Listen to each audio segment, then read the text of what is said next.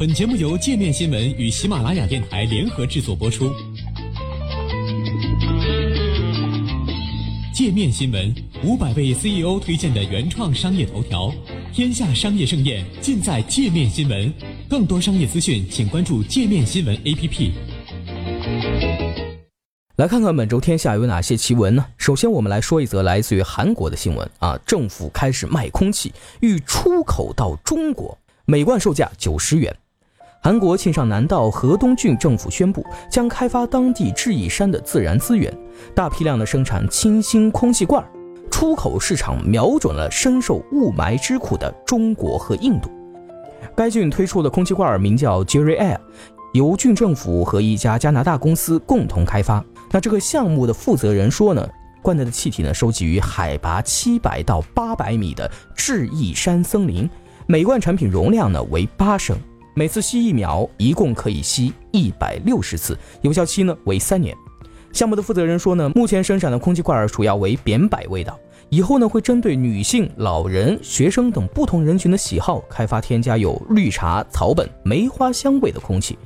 目前产品的定价呢为一万五千韩币，约合人民币九十元。计划每天生产一千至两千罐，预计七月中旬在韩国正式开售。先看一下韩国国内的反应，再慢慢的将产品出口到中国、印度、中东等海外国家和地区。接下来呢，我们再来看一则来自于美国的新闻：特朗普脸盲见李显龙，却把对方当作印尼总统维多多。据新加坡媒体报道。在德国汉堡举行的 G20 领导人峰会上，美国总统特朗普与新加坡总理李显龙举行了首次会晤。在会晤上，特朗普的官方 Instagram 账号呢发布了与各国领导人见面时的照片，其中特朗普与李显龙会晤的照片文字说明，竟然是将李显龙称作是印尼总统佐科维多多。照片说明称。特朗普总统与印尼总统佐科维多多拍摄于两人开始双边会谈之前。这张照片上线后就遭到了众多网友的吐槽。后来，照片文字很快被重新编辑，改成了特朗普总统与新加坡总理会晤。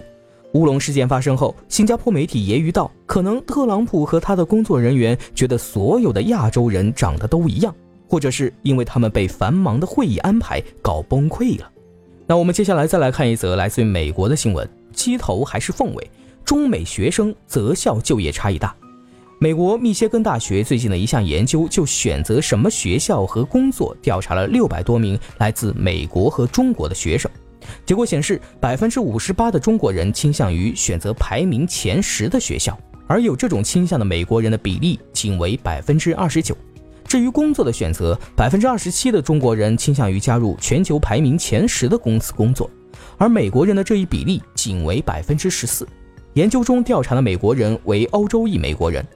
研究显示，成长文化对一个人的选择至关重要。对于名望的考虑，在东亚人选择做鸡头还是凤尾时起了至关重要的作用。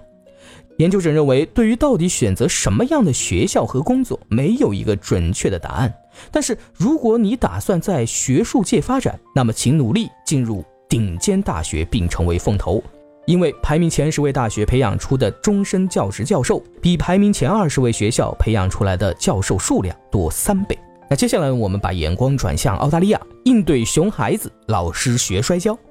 为了帮助教师恰当处置学生自残、攻击教职人员或同学等突发事件。澳大利亚新南威尔士州教育部计划培训教师学习基本的摔跤技巧。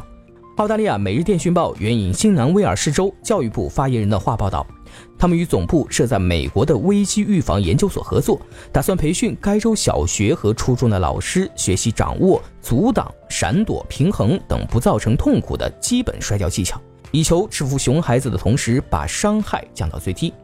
这名发言人强调。任何管制行为只能在以避免实际伤害或者即将发生的伤害为目的，且需在理由充分、没有其他可避免类似伤害或损失的办法的前提下使用。另外，如果一名教师的所有努力均告失败，他可以向另一名教师寻求帮助。最后呢，我们再来说一则来自于英国的新闻：女孩陷入无意识空想，十一年想象出一百二十个人物。来自英国巴克斯顿的凯特今年十七岁，与常人不同的是，他经常陷入无意识的空想中。据悉，凯特平均每天会空想三次左右。在这期间，他会沉浸在所想象的不同人物和故事情节中，特别是在凯特疲劳或者有压力的时候。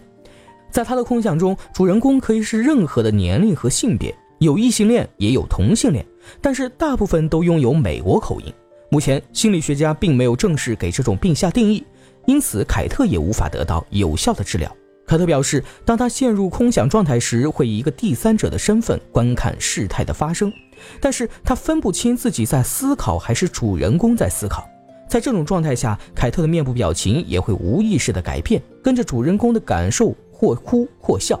如果主人公感到不舒服，他甚至也会有生理上的不适。据悉，凯特第一次发病时才六岁，现在他记得所有空想里一百二十个主人公的名字和性格特点。